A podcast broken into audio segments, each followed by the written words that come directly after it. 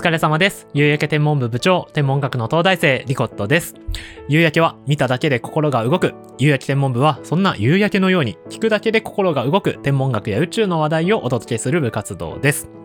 さて、今回もお便り紹介いたしましょう。えこちらは、え2022年、2022年4月1日にですね、有益天文部始まる前に、私が YouTube で、実は東大生ですっていう動画を投稿しました。で、その後に来た、えマシュマロで届いたお便りなので、まあ、それを踏まえて読み上げたいと思います。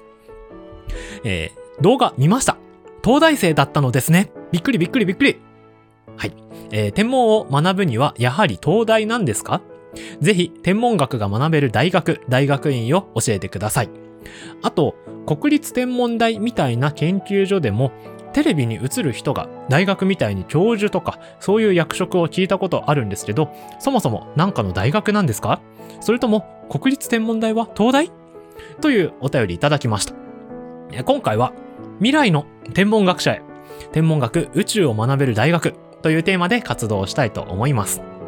有益天文部では、リスナーの部員の皆さんからのお便りをいつでも募集しております。今聞いている時点ですでに部員ですので、お便りは概要欄の専用の入力フォーム、またはメールアドレスに直接お送りください。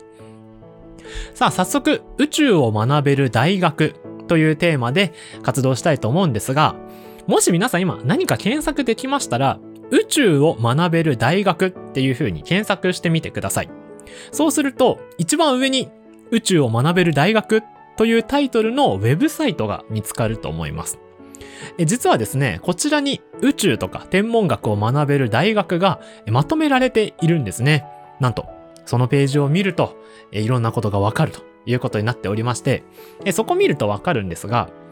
東大でしか天文学が学べないということは全くありません。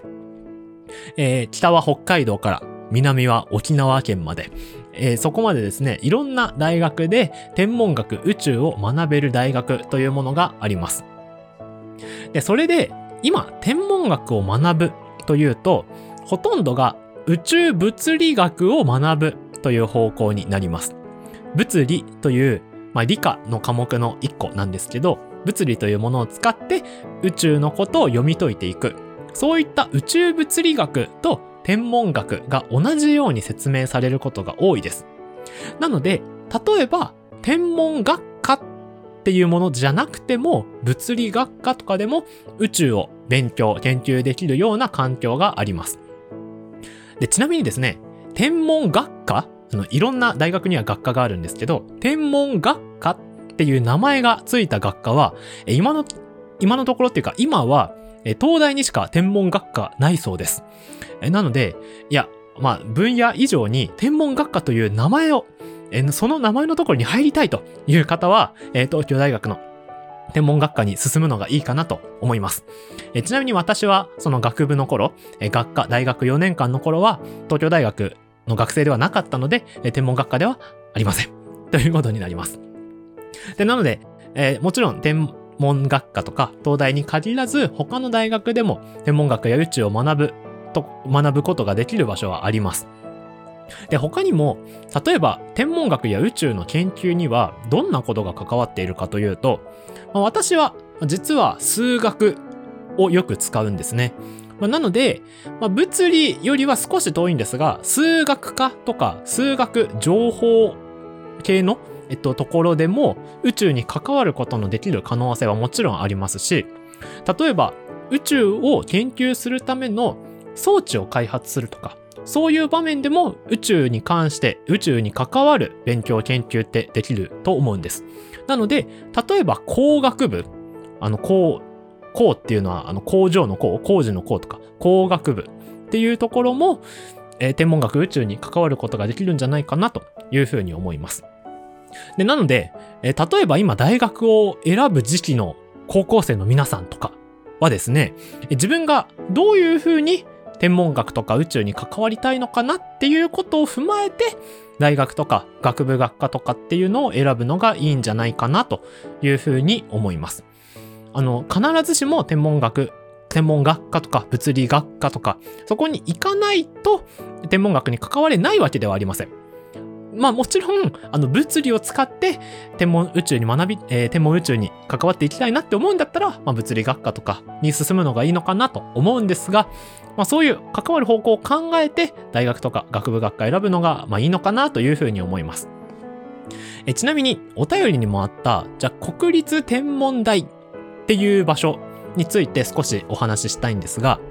東京都の三鷹市という場所に国立天文台三鷹キャンパスという場所があります。国立天文台っていうのは天文学の研究所なんですね。で、研究所と大学っていう場所が研究している場所としてはあるんですけど、まあ、大学は、まあ、イメージ通り大学生が行って、大学の先生は研究と大学生の教育というか、大学生向けの授業とか、研究の指導とか、そういうことをするのが大学です。で、研究所っていうのは、まあ、大学生っていうところを受け入れてないところもある。なので、研究所では、えっと、大学生の教育みたいなことが、まあ、そこではしてない、みたいなイメージかなと思うんですが、まあ、国立天文台も特にそうなんですけど、研究所によっては、大学生とか大学院生を受け入れてるような研究所っていうところもあるんですね。で、国立天文台ってなかなか特殊なので、え興味あればぜひ調べてもらいたいんですけど、まず国立天文台三鷹キャンパスの中には、国立天文台っていう本部みたいなところと、え東京大学が持ってる天文学の研究センターみたいなところがあります。っていうのと、東京大学の学生も、その国立天文台の方にも所属できるみたいな、えそういったシステムがあるのでえ、国立天文台が東大かどうかっていうのは、ちょっと複雑な話になってきます。なので、えっと、それはまた機会があれば、え国立天文台と東大についてみたいな、えテーマの活動もいいのかなと思うんですが、まあ、今日はあんまり深入りしないことにします。まあ、ともかく国立天文台という研究所でも天文学っていうのが研究されているんですね。で、じゃあですね、えっと、例えば国立天文台なら大学院生も受け入れてるんですよ。大学を、例えば4年間卒業した後に大学院というところに進む人もいます。私はその今大学院生で博士2年という学年なんですが、大学院を選ぶときに違う大学に進むっていうこともできるんですね。で、なので私は大学は東大じゃなかったけど、大学院から東大の、まあ、天文学宇宙を学べるようなところに進んだっていうことになります。なので、大学院を選ぶ大学生だったらですね、特に大学院からは研究分野がやはり絞られます。大学に、その、例えば東大だけに天文学の研究者全員がいるわけじゃないじゃないですか。なので、この先生の研究をしているところに行きたいなとか、えっと、研究分野をさらに絞って大学院を選ぶのがいいのかなというふうに思っております。でですね、すでに大学を卒業された方もですね、ま、もちろん大学に入り直すという選択肢もあると思うんですが、え特に注目したいのが、放送大学とか、あと、さっきの宇宙を学べる大学ウェブサイトにも書いてあるんですが、アストロアカデミアという場所があります。えー、放送大学やアストロアカデミアでも、今からでも天文学、えー、学び直し、研究し直しすることができますので、ぜひそういったことも調べてみてください。でですね、もちろん大学に行かなければ学んではいけないというわけではないです。なので、まあ、いろんな天文学に関する本とかたくさんありますので、それで勉強するのもよしと。で、高校生や大学生の皆さんだったらですね、え自分がどういうふうに関わりたいのか、そういうことを決めて大学をいろいろ探してみる、決めていくといいのかなというふうに思います。私、今東大生なので、まあ、東大のことなら、まあ、大体知ってる